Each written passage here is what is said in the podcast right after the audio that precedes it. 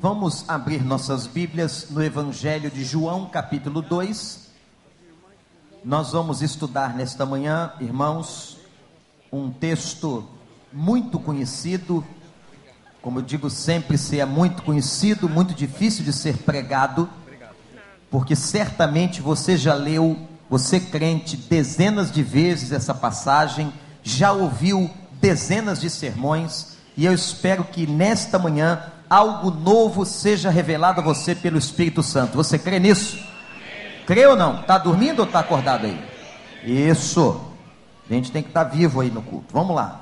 João capítulo 2, versículo 1. No terceiro dia houve um casamento em Caná da Galileia. A mãe de Jesus estava ali. Jesus e seus discípulos também haviam sido convidados para o casamento. Tendo acabado o vinho, a mãe de Jesus lhe disse: Eles não têm mais vinho. Respondeu Jesus: Que temos nós em comum, mulher? A minha hora ainda não chegou. Sua mãe disse aos serviçais: Façam tudo o que ele lhes mandar. Ali perto havia seis potes de pedra do tipo usado pelos judeus para purificação ou as purificações cerimoniais. Em cada pote cabiam entre 80 e 120 litros. Disse Jesus aos serviçais: Encham os potes com água. E os encheram até a borda. Então lhes disse: Agora levem um pouco ao encarregado da festa. Eles assim fizeram. E o encarregado da festa provou a água que fora transformada em vinho, sem saber de onde este viera, embora o soubessem os serviçais que haviam tirado a água. Então chamou o noivo e disse: Todos servem primeiro o melhor vinho, e depois que os convidados já beberam bastante, o vinho inferior é servido. Mas você guardou o melhor até agora. Este sinal milagroso em Caná da Galileia foi o primeiro que Jesus realizou. Revelou assim a sua glória e os seus discípulos creram nele e que ele nos abençoe. Fecha a Bíblia não. Pregação se escuta com a Bíblia aberta. E como os irmãos do Velho no Novo Testamento que liam a palavra conferiam aquilo que o pregador dizia. Eram os crentes de Bereia, os bereenses. Então ouça a pregação com a Bíblia aberta. Pastor, e se o pastor não pregar na Bíblia? Então não escute o pastor. Esse é o primeiro milagre que Jesus realiza e observe, irmãos, quando faço casamentos, chamo atenção para isso. O primeiro milagre realizado por Jesus é em um casamento. O milagre na cidade de Caná. Uma pequena vila, visitei Caná por três vezes. É um vilarejo ainda muito pequeno, ali dentro da região da Galileia foi o lugar onde Jesus realizou o primeiro milagre do seu ministério.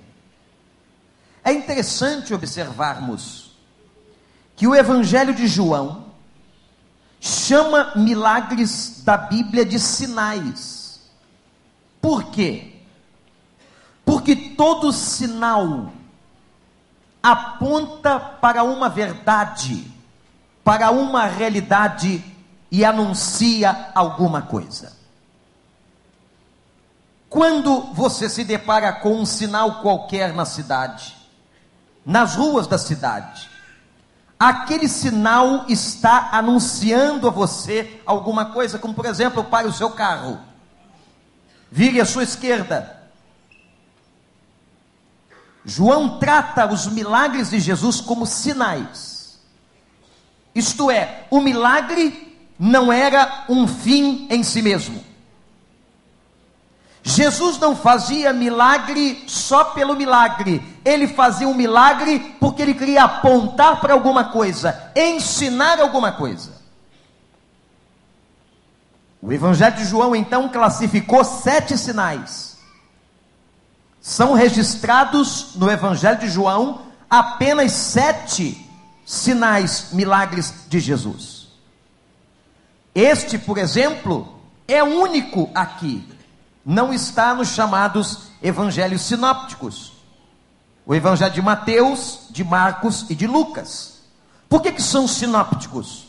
Porque tem uma mesma ótica, uma mesma visão sobre a vida de Jesus. João é diferente. João traz uma narrativa diferenciada, e aqui está diante de nós o primeiro milagre, o primeiro sinal registrado da vida de Jesus. Há quatro aspectos aqui que eu quero chamar a sua atenção. Anote-os. Primeiro, Jesus está presente numa festa de casamento, para escândalo de alguns. A festa de casamento, irmãos, era uma das ocasiões mais importantes e alegres na vida da família judaica. Quando alguém iria se casar. Era realmente um momento muito especial e de muita felicidade. As moças naquela época e os rapazes se casavam muito cedo, diferentemente do que está acontecendo hoje na cultura brasileira e na cultura no mundo inteiro, onde as pessoas estão se casando mais tarde. Mas naquela época se casavam muito cedo e uma grande festa acontecia. Eu fico imaginando aquela pequena vila de Caná, uma vila muito pequena, o alvoroço que não causou o casamento deste casal, não sabemos nem o nome deles, mas foi uma festança. E Jesus foi convidado. Olha que interessante. Jesus é convidado para uma festa de casamento e vai. O que nós observamos aqui, e o primeiro, a primeira lição que a gente tira, é a presença de Jesus desenvolvendo uma vida social. Jesus não era aquele homem que se escondia nas cavernas, pelo contrário.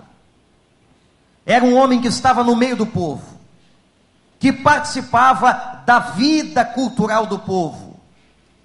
Entretanto, Jesus nunca se permitiu cometer os pecados do povo. E aqui está um modelo importante para nós. Não é pecado você participar de uma festa de casamento, de uma celebração. Você tem que só ter cuidado no que você faz lá. Só tem que ter cuidado no seu testemunho, no seu comportamento enquanto um crente diante de Deus. Como é que eu me comporto em tal situação? Mas fica muito claro que Jesus nunca se omitiu, ele nunca deixou de ter, naquele contexto, uma vida social. E foi convidado especificamente para uma festa de casamento. E aqui eu quero fazer a mesma aplicação que costumo fazer na realização de casamentos, dizendo o seguinte: nos olhos dos noivos, vocês já convidaram Jesus para participar do casamento. Prepararam a festa, convidaram as pessoas, chamaram os familiares, convidaram o pastor para pregação e para a cerimônia, mas convidaram a Jesus. Aqui está o problema de muitas e milhares de famílias hoje nunca convidaram Jesus para estarem presentes no casamento. Desde a cerimônia, que passa a ser um ato, apesar de ser na igreja, muitas delas, ou a maioria, passa a ser um ato apenas social e nunca um ato verdadeiramente espiritual. Realizam uma festa de casamento com todas as indicações que a sociedade requisita, contrata um cerimonialista, mas Jesus não é convidado. E a tragédia de um casamento sem Cristo nós já conhecemos. O sofrimento que muitas famílias estão passando hoje, irmãos e irmãs. A crise de muitos casamentos, de muitos maridos, de muitas esposas. Esta crise se dá por um fato só: falta verdadeiramente o controle de Jesus sobre esses casamentos. Toda crise conjugal é uma manifestação carnal, onde nós precisamos entender, compreender e nos submetermos à autoridade e aos desígnios de Jesus. Eu quero perguntar a você que é casado ou a você que pretende casar: Jesus está convidado a participar do seu casamento? Ele faz parte da sua festa? Ele está dentro da sua casa? Meus irmãos, é por isso que nós vamos investir e temos investido todos os anos, não só na área de família da igreja, nos nossos congressos, como vamos realizar do dia 29 ao dia 1, você não deve faltar. Eu disse aqui no outro dia, o que mais às vezes nos dói o coração é que aqueles que mais precisam, que mais solicitam ajuda nos gabinetes pastorais, na hora de um congresso, na hora educativa, na hora de Deus falar, na hora do aprendizado, não aparecem na igreja. Está aí diante de você uma oportunidade abençoadora e de graça. E de graça. Para você aprender, para nós aprendermos um pouco sobre família, sobre relação conjugal. E a pergunta nesse primeiro ponto da nossa reflexão: você, você já convidou Jesus para fazer parte da sua casa? Ele tem feito parte das suas decisões? Aquele casal convida Jesus e Jesus vai, porque quando Jesus é convidado, ele sempre vai. Quando Jesus é chamado, ele sempre está presente, ele sempre auxilia, ele sempre abençoa, ele sempre esclarece, ele sempre dá vida, onde ele é chamado a participar. E foi convidada também a mãe dele. A Bíblia diz que Maria que morava na vizinha cidade de Nazaré, foi convidada, como convidado foram os seus discípulos, os discípulos de Jesus, e eles acabaram estando no mesmo ambiente, e Maria vai ser uma figura importante na história de João, capítulo 2. Então, o primeiro aspecto que eu quero chamar a sua atenção: Jesus foi convidado para participar do seu casamento. Você já o convidou? Segundo, anote. Jesus está agora diante de um problema que apareceu naquele casamento. Já começou cedo, não é? Começou já na cerimônia. Eu sei de notícia de gente que briga, casal que briga no dia do casamento. Já soube de casal que se casou sem trocar uma palavra no casamento. E na hora dos votos, como é que você faz? Diz agora para ele: Te recebo como meu legítimo esposo. Aí a mulher grune. Eu levo você, muito amor. E a recíproca é verdadeira. Gente, o problema desse casamento começou na festa, acabou o vinho. Ah, é suficiente para começar um pau danado entre o casal. Eu não te falei para comprar mais refrigerante? Eu não disse para você abrir mão, investir um pouco mais de dinheiro na festa? Você deixou tudo nas costas do meu pai? Ali mesmo já era suficiente para ter uma crise. Só que naquela cultura era o vinho. Na nossa cultura, não é o vinho. Não é? É o refrigerante, é o suco, é aquele coquetel sem álcool. Não é verdade? O vinho naquela época representava três coisas. Havia todo uma, um significado simbólico no cálice de vinho. O vinho representava a alegria do momento. O vinho, na tradição judaica, também representava a presença de Deus. Se você pegar o Velho Testamento, as várias vezes que o Velho Testamento fala da vinha, e a utilização da própria vinha no Novo Testamento, você vai ver que há uma simbologia com a presença de Deus. Então o vinho significava alegria, significava a presença de Deus e significava abundância, fartura. E naquele momento acaba o vinho. Se instala um problema no meio da cerimônia de casamento. Vou fazer agora a segunda aplicação, nesse segundo ponto da nossa reflexão. Onde está o problema do teu casamento? Talvez algum, alguns digam, pastor, acabou o vinho. Acabou o vinho no sentido simbólico. Acabou a alegria. Não percebemos mais a presença de Deus.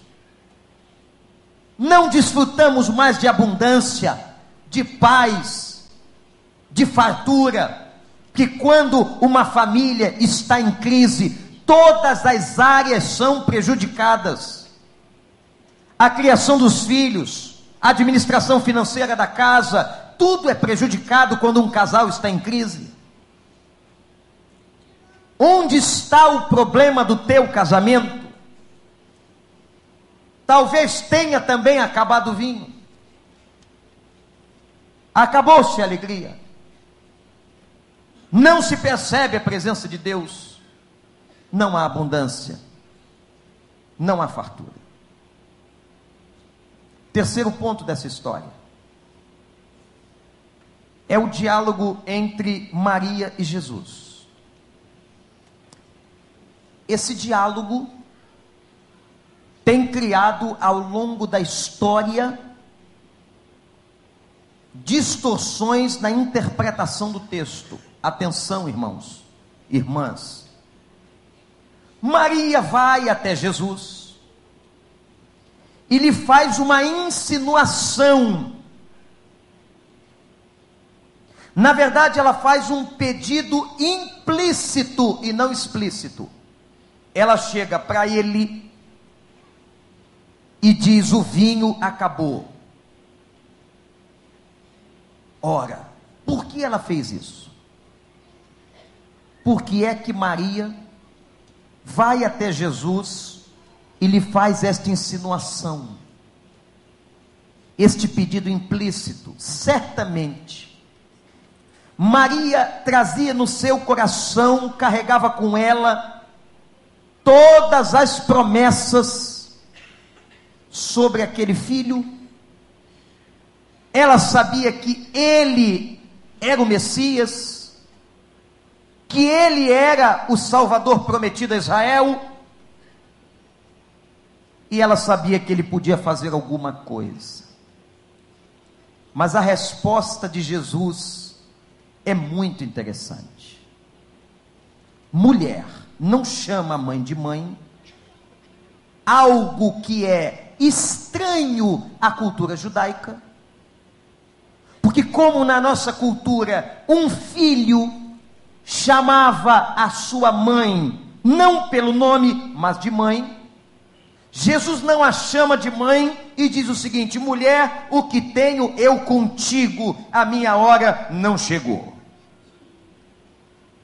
Para algumas mães, esta frase é um choque.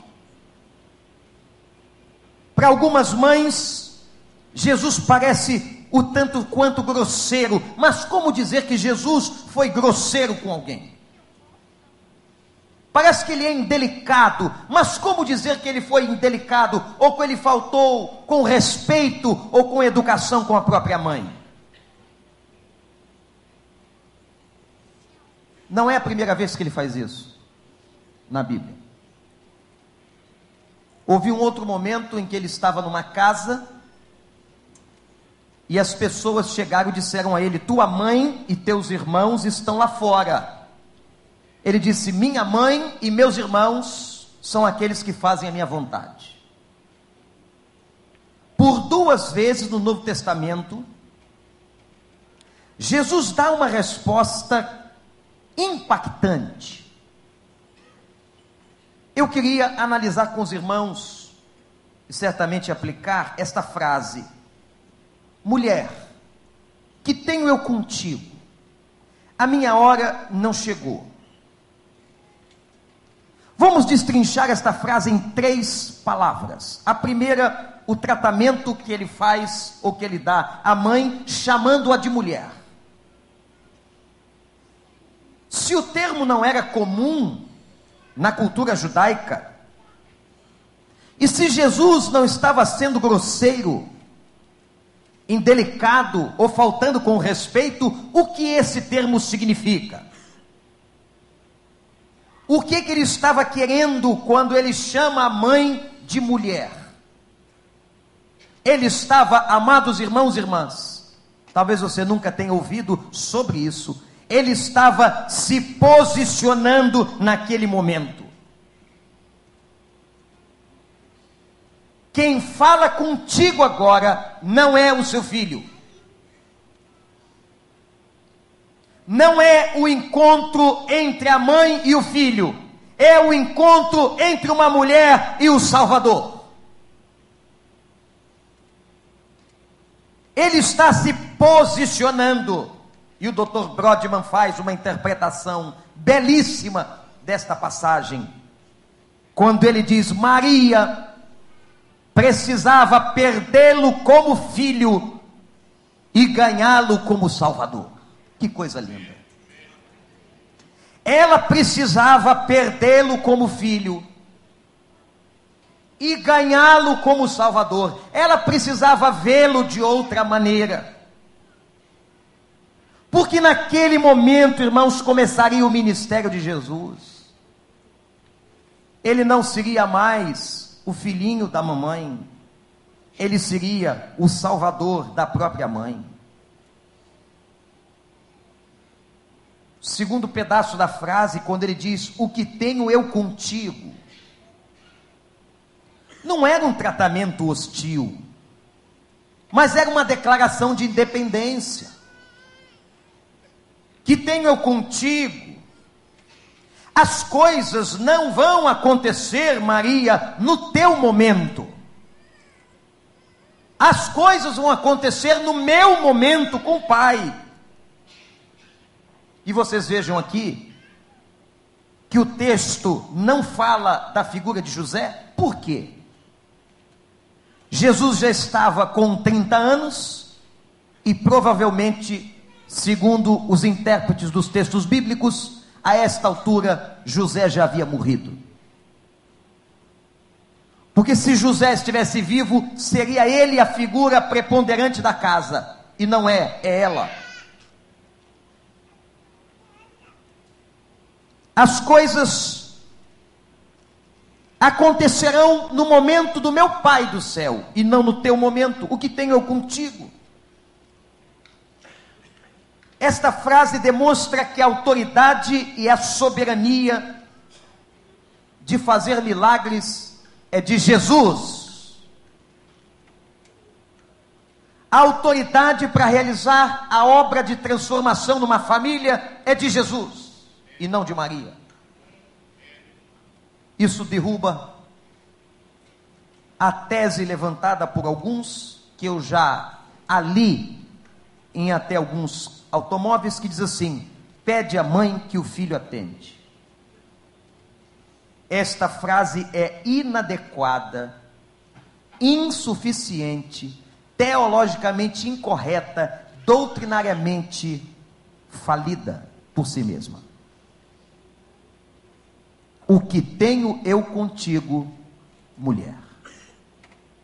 As coisas e os milagres acontecerão no meu momento e não no seu momento. Não está aqui o seu filho, está aqui o Salvador. Que postura! Terceira expressão, a minha hora não é chegada.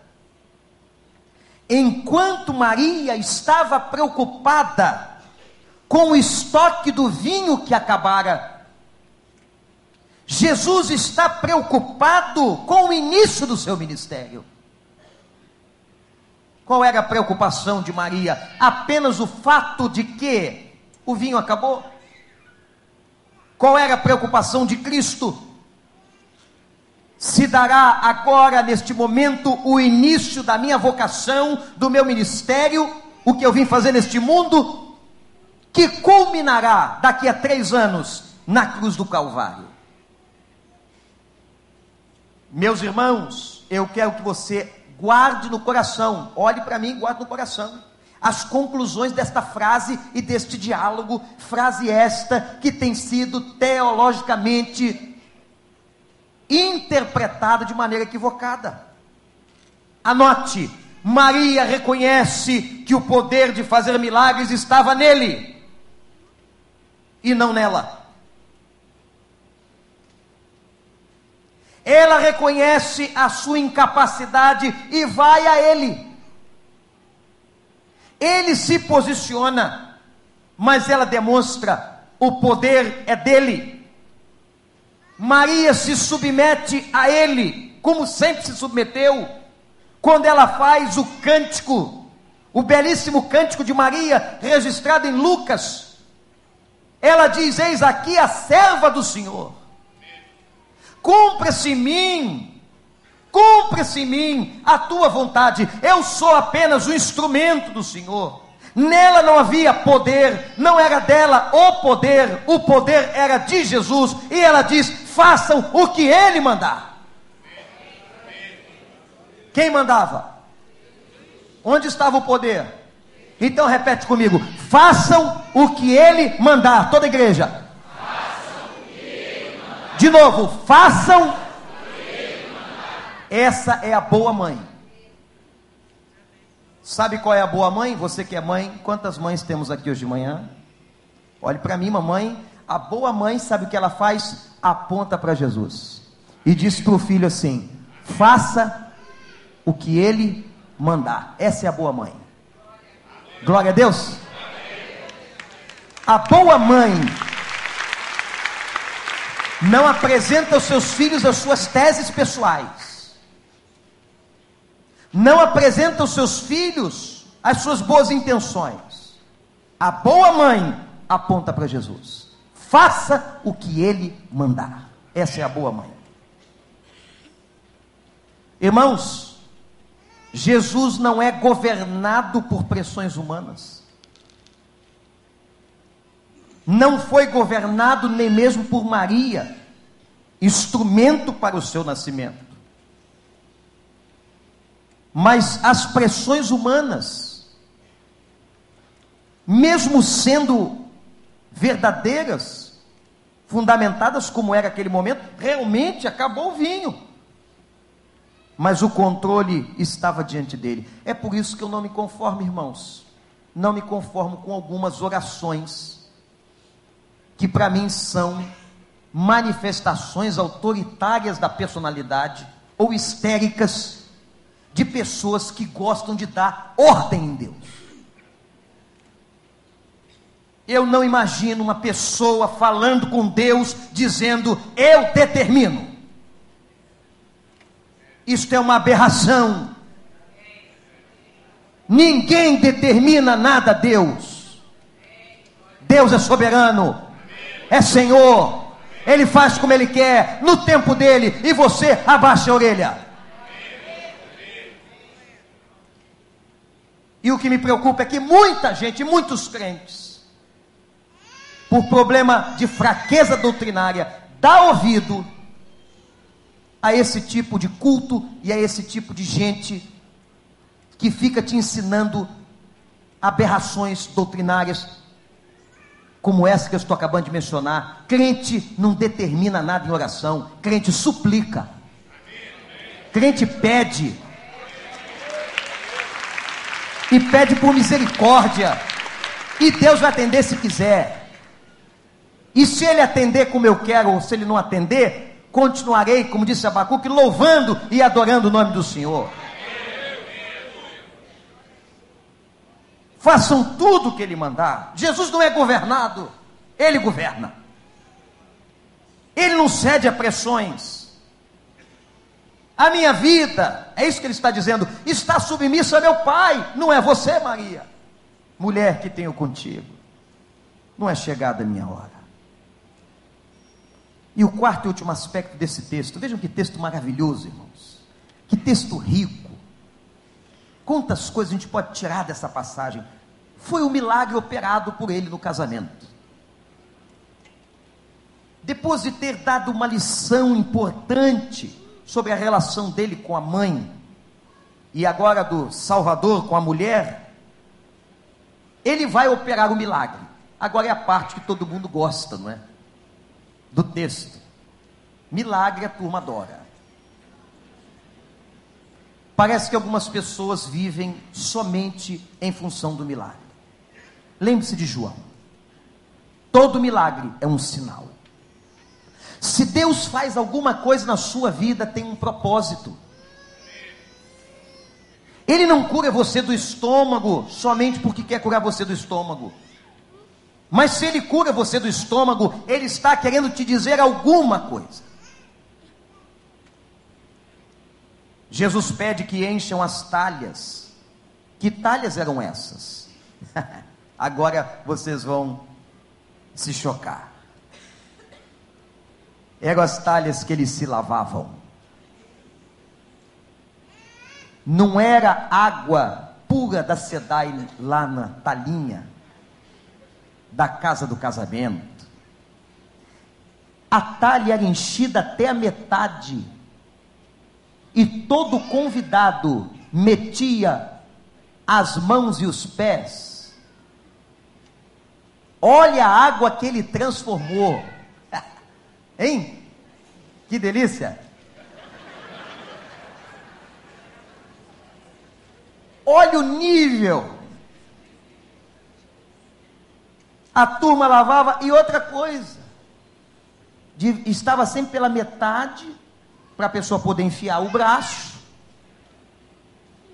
Ele diz assim: agora encham a talha toda, não tira, não enche coloca mais água para diluir aquela lama da Galileia, aquela mão que não é lavada, aquela unha que não é cortada. É, entenda o milagre em toda a sua propriedade. Vocês pensam que é fácil? E estava ali, aquela que era a pior água que podia estar. Diz o texto: água das purificações em cada metreta, 40 litros. Tinha muito, muita água suja. Ele faz o milagre. Observem um detalhe: o texto não narra o milagre. O texto não conta como é que foi. Porque João não dá ênfase na feitura do milagre em si, mas no que ele representava. Então aqui no texto não tem nada disso. Ele foi, colocou a mão sobre a água e a água foi se transformando, ficando rosinha, depois vermelha. Não tem nada disso. Ele diz assim: agora pega a talha, leva para o mestre sala, para o representante da festa e manda ele provar. Porque os caras, os copeiros, provavam todo o vinho servido por causa do envenenamento. Quando o homem prova o vinho, ele diz o seguinte: por que, que esse noivo fez isso? É igual algumas festas, não é? Que o cara comprou o caviar e pouco. Então vamos soltar a salsicha agora. E todo mundo empanturrado de salsicha no final da festa ele vem com caviar, tu não aguenta mais. Não faz isso não, você vai dar festa, dá festa direito. Tem muita gente fazendo isso. Você, já, você chega na, na churrascaria, você está pagando a carne. O cara te coloca toda aquela massa. Por que ele coloca? Não coloca uma salada. Ele coloca muita massa. É pão, é pastel. E você com aquela fome, você vai babando em cima, vai comendo aquele negócio. Quando vem aquelas carnes suculentas, aquela picanha, olha gente, hoje, dia das mães, olha aí. E ele vai cortar a picanha, seu estômago está cheio. Como diz os educados, tá, você está satisfeito não desce mais nada, se empanturrou de massa, de pão, de pastel, de aipim, de polenta frita, de arroz maluco, disso tudo. Aí você paga para o cara um dinheirão para ter comido angu, pastel. Podia ir na pastelaria do China, era mais barato. E o cara enriquecendo no seu reino. O Marcelo foi lá e perguntou para ele: Que história é essa? O senhor guardou o melhor. Ele não sabia, o coitado do noivo não sabia de nada. Eu quero chamar a sua atenção para algumas coisas aqui. Primeiro, a importância da ação humana no milagre. Jesus assim, vão encher as talhas. Ora, ele podia fazer o milagre sozinho. Ele não precisava de ninguém mas a participação humana nos milagres de Jesus é algo extraordinariamente lindo. E olha para mim o que eu vou dizer para você: não acontece milagre na sua casa se você não participar. Guarda isso para sempre. Se você nunca mais vier aqui, pelo menos guarda essa frase. Nunca vai acontecer milagre na sua casa, no seu casamento, se você não participa dele. Qual é a sua parte na história? O que é que eu tenho que fazer? Muita gente quer milagre no casamento, mas não quer fazer o que precisa ser feito. Vai lá, encham as talhas. O seu trabalho, irmão e irmã, o meu trabalho é enchermos as talhas, o resto é com ele. Mas enche as suas talhas. Dá elementos para ele fazer o milagre. Mostra a tua dedicação. Já pensaram se naquela hora os empregados assim, eu não vou encher talha nenhuma. Tem muita gente dizendo: eu não vou encher talha nenhuma, eu não vou fazer a minha parte, eu vou permanecer no meu orgulho, na minha posição. Não acontece milagre na casa onde as pessoas não se movimentam, não têm as suas ações, não fazem a sua parte. Segundo, o milagre é sempre algo inesperado e maravilhoso. Eles não sabiam que Jesus ia transformar aquelas talhas de água suja em vinho da melhor qualidade, como nunca tinham bebido das videiras de Israel. Eu quero dizer para você, nesta manhã, você mãe, você pai, você casal, você jovem que está pensando no casamento, o inesperado pode acontecer também na sua casa. Aquilo que você não acredita, aquilo que você não crê, aquilo que você não vê perspectivas humanas, o inesperado pode acontecer na sua casa. Para isso temos que convidá-lo a participar a entrar, a estar conosco, a crer, a fazermos a nossa parte. Irmãos, se nós fizermos a nossa parte, se nós o convidarmos em humildade, não com arrogância, mas em humildade, o inesperado milagre acontece no meio de nós. Você acredita nisso? E terceiro,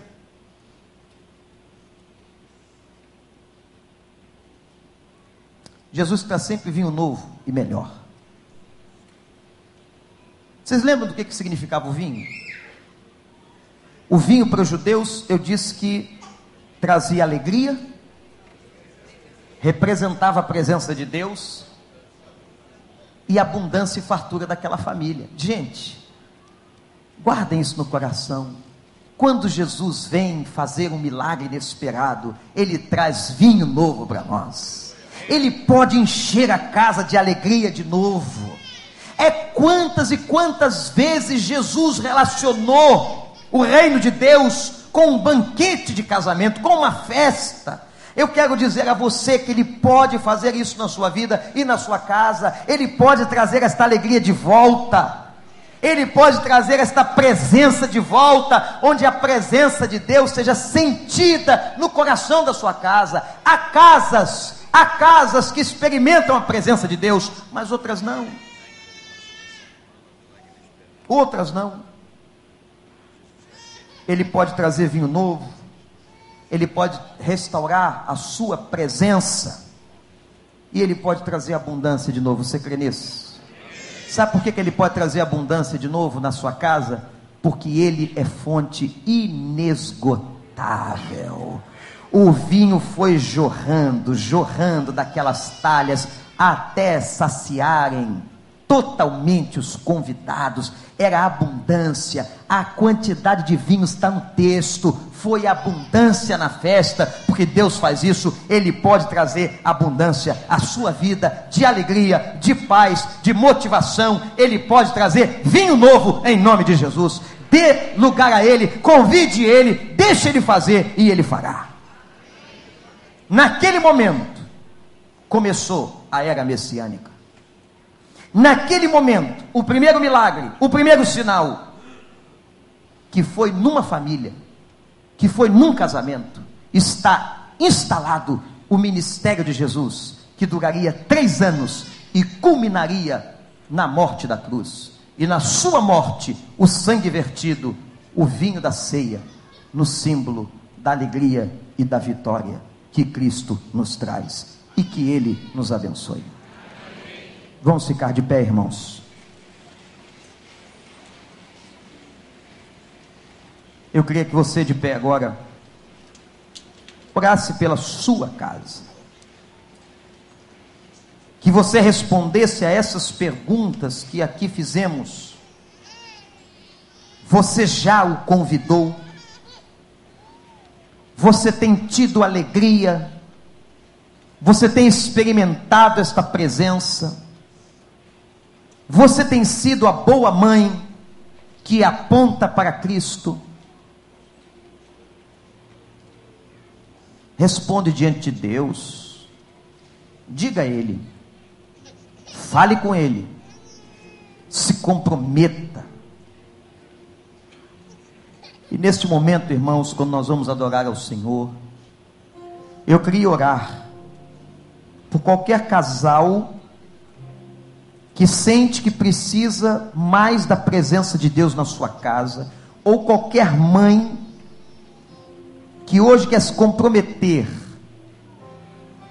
em apontar sempre para Jesus na educação dos seus filhos, que sabe que precisa fazer isso muito mais, que você, enquanto cantamos, vem aqui à frente para a gente orar juntos. Deus sabe, eu não preciso saber, Deus sabe do seu movimento você, casal, você, mãe, fique muito à vontade e vamos orar. Nós vamos entregá-los ao Senhor.